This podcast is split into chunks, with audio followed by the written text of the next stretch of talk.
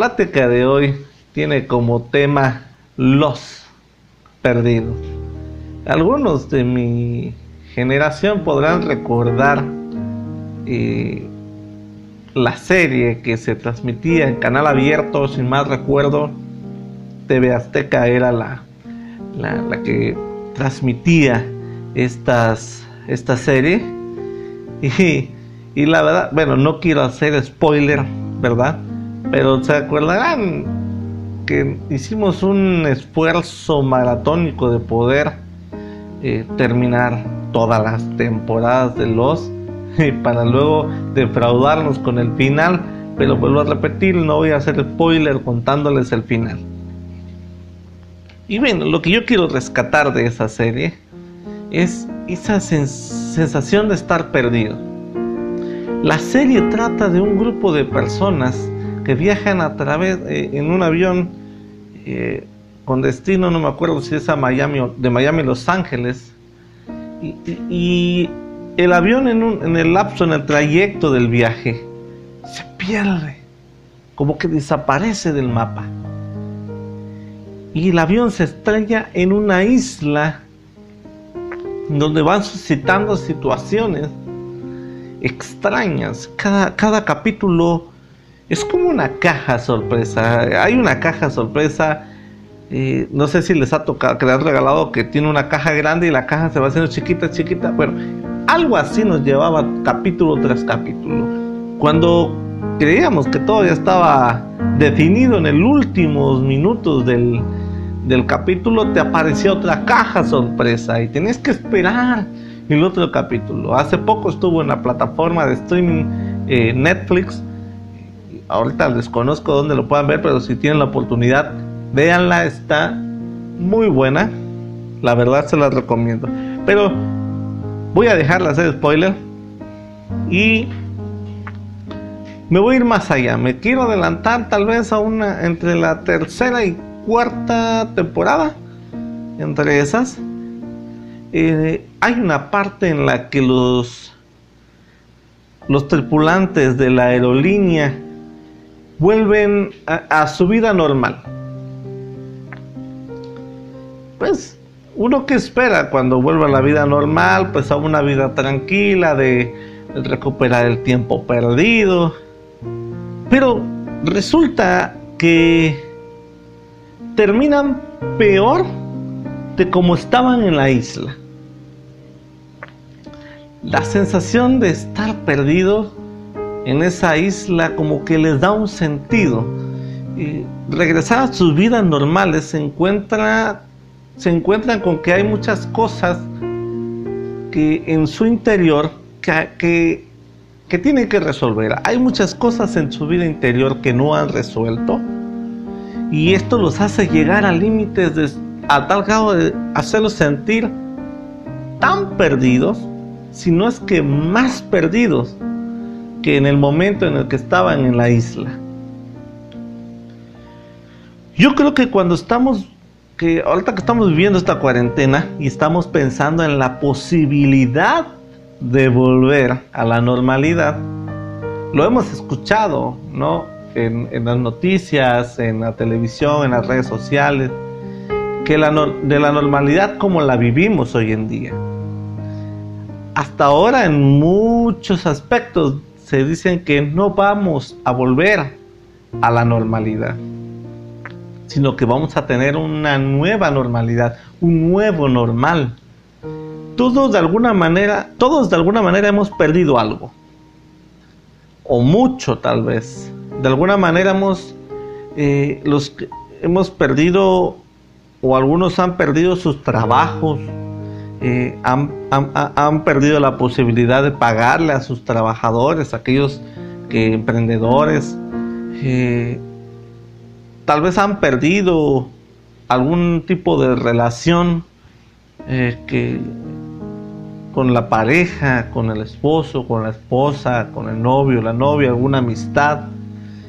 Y tal vez algunos perdieron y de manera positiva perdieron esa mirada de la vida en el consumo y se dieron cuenta que con muy poco, de verdad con muy poco, se podría seguir bien.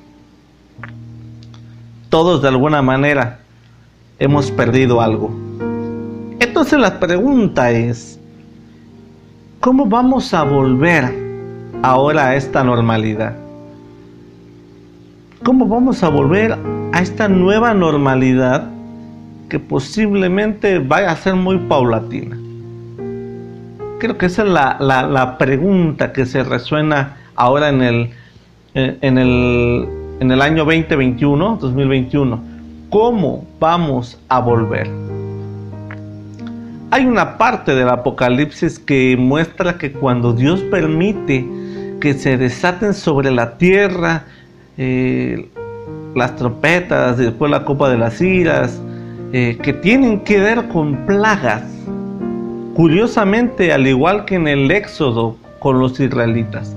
Esas plagas que al parecer tienen la invitación de Dios de llamarnos eh, a hacer un cambio de vida, a arrepentirnos, a, repensar la manera en cómo estamos viviendo. Quizás a causa de esta pandemia, eh, en las personas nació esa sensación de rabia, de coraje. Incluso dice eh, el texto explícitamente en el em, Apocalipsis 16:11 lo siguiente, que blasfemaron en contra de Dios. El texto es mucho más amplio. Dice que aún a pesar del dolor de las plagas, que aún a pesar de esa invitación de Dios de replantearse la vida, dice que no cambiaron, sino que blasfemaron en contra del Creador. Blasfemaron en contra de Dios aún en medio del dolor. Eh, algunos hacen un pacto, un pacto inquebrantable con sus debilidades algunos filósofos como Slavoj Zizek, eh, que lanzó hace poco un libro llamado Pandemia, el COVID-19 sacude al mundo. Y en este libro eh, dice que esta pandemia ha sido un golpe bajo al sistema económico que impera en el mundo y que muchos vamos a volver diferentes. Este filósofo nos recuerda, amparado en Hegel, que lo único que aprendemos de la historia es que no aprendemos nada de la historia.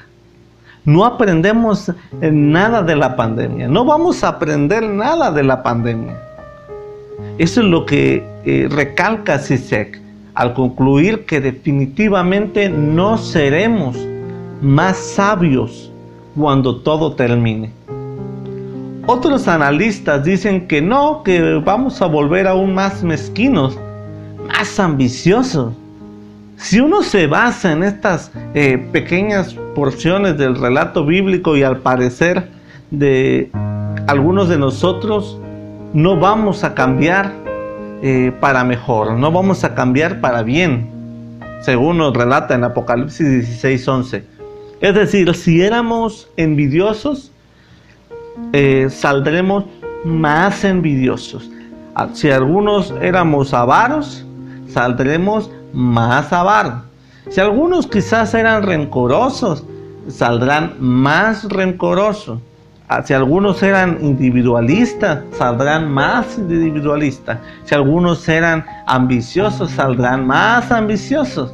La cuarentena sin duda, sin duda que ha sido un un experimento mundial para muchos de nosotros.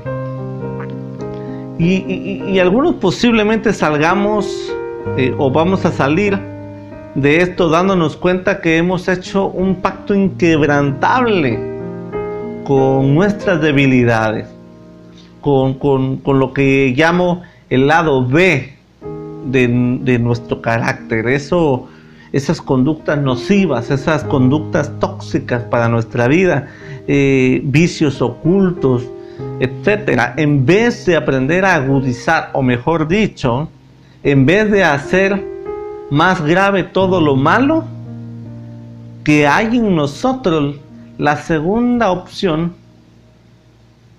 es desconectarse.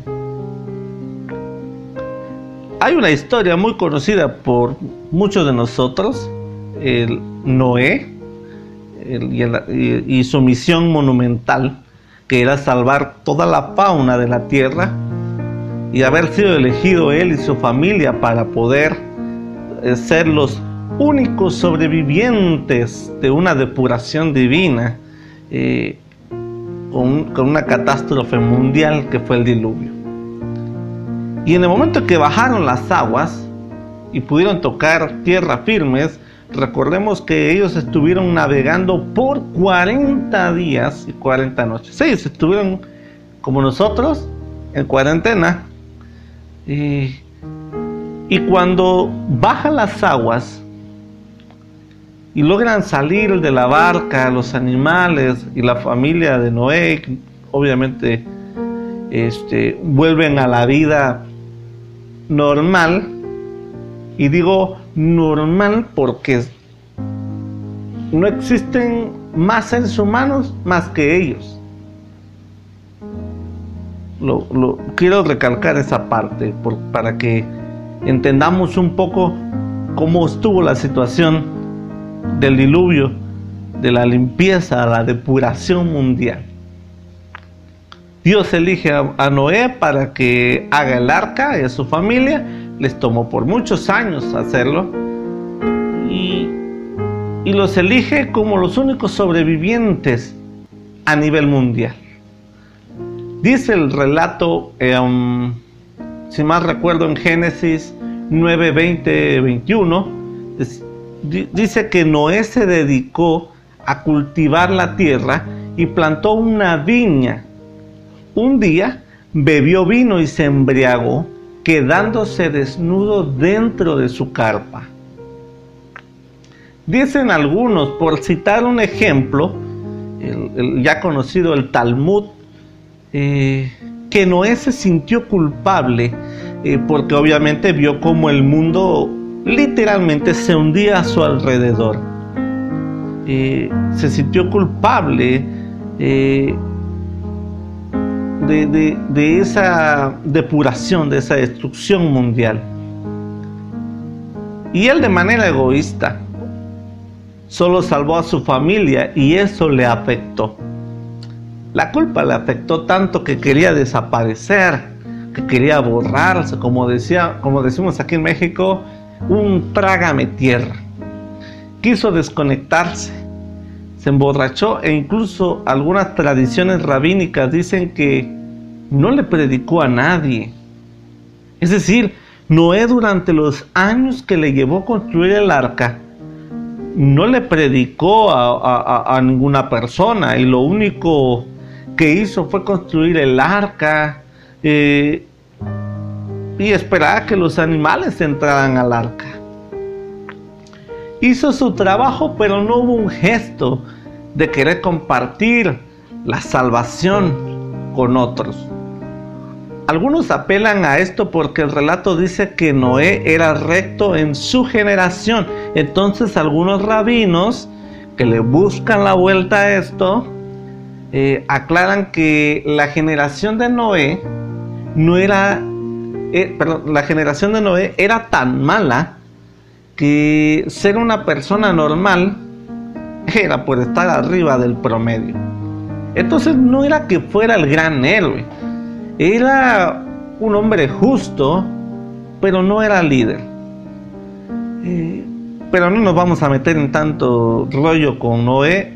Eh, no, eso no le quita el, el excelente trabajo que realizó con el arca, eh, y, las cosas asombrosas que hizo, pero el relato nos muestra la última viñeta de la vida de Noé. Nos muestra un hombre que de haber terminado su misión se quiere desconectar, se quiere borrar. Trágame tierra y escúpeme en Cancún. Algunos de nosotros esa tal vez pudiera ser la manera en que querramos volver a la nueva normalidad. Desconectarnos. Eh, Noé se emborracha al punto de quedar inconsciente en su viña. algunos psicólogos hablan eh, que cuando algunas personas sufren situaciones traumáticas, eh, como me imagino debió haber sido el de Noé, eh, con todo lo que sucedía a su alrededor, pero por mucho que tú sobrevivas, no deja de ser una situación traumática. Tú puedes ser víctima, tú puedes ser víctima de un traumatismo o de un postraumático o de un shock postraumático y eso puede llevarte y ha llevado a muchas personas a considerar el suicidio e, e incluso a automedicarse o ingerir sustancias nocivas que justamente tienen que ver con el propósito de evadir. Entonces, una gran pregunta que yo creo que todos nosotros tenemos que, que hacernos después de vivir toda esta cuarentena es, ¿qué vida yo quiero recuperar y qué vida yo ya no quiero seguir viviendo? Yo creo que tú y yo nos hemos dado cuenta que en esta cuarentena algunos hemos podido recuperar conversaciones con nuestra familia que no teníamos en la vida normal. Hemos podido eh, recuperar relaciones con nuestros hijos. Hemos podido recuperar una paz que no habíamos podido tener.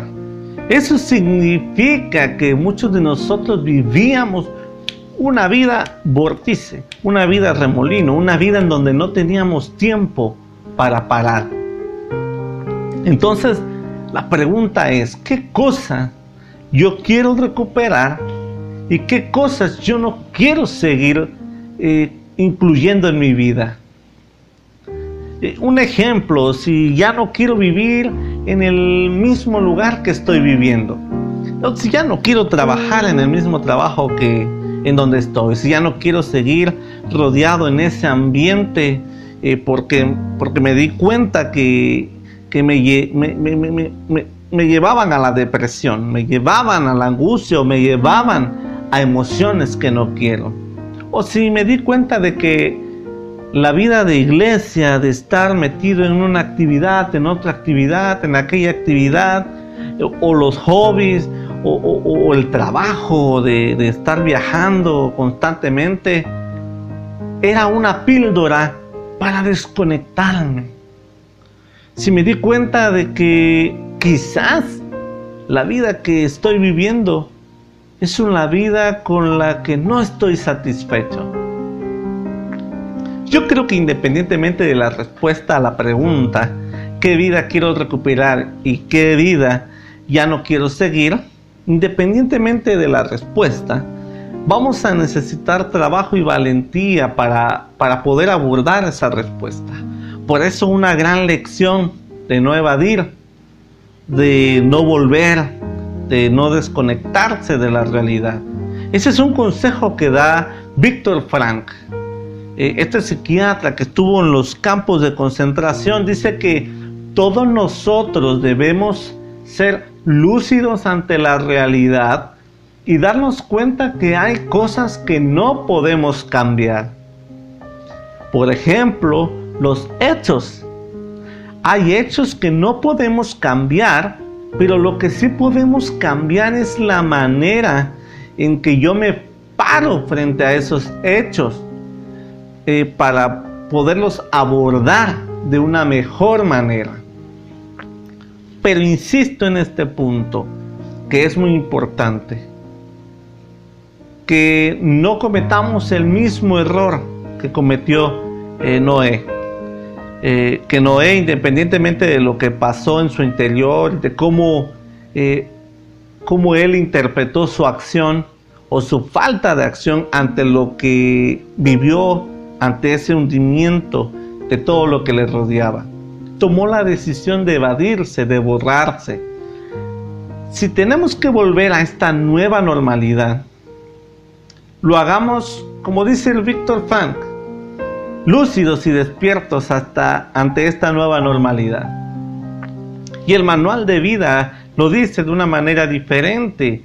En Efesios 6:13, eh, Pablo lo dice, por lo tanto, pónganse toda la armadura de Dios para que cuando llegue el día malo, puedan resistir hasta el fin y aún después permanecer firme.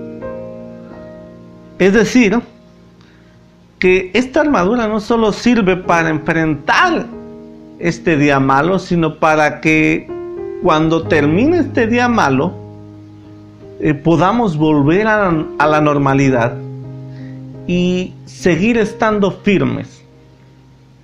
Vuelvo a insistir, tomen todo el equipamiento que Dios nos da para que resistamos el día malo, este día malo. Y cuando acabe este día malo, podamos seguir firmes. ¿Cómo puedo volver a la nueva normalidad? Con la armadura de Dios. Firme y hacia adelante. No traigamos eh, culpabilidades, no busquemos culpables, porque después de esto vamos a querer culpar al gobierno, eh, a, la religión, a Dios, eh, a muchos. Eso lo dejemos atrás. ¿Cómo podemos volver a la nueva normalidad? Alimentando todos los buenos hábitos en nosotros, dejando el lado B, el lado negativo.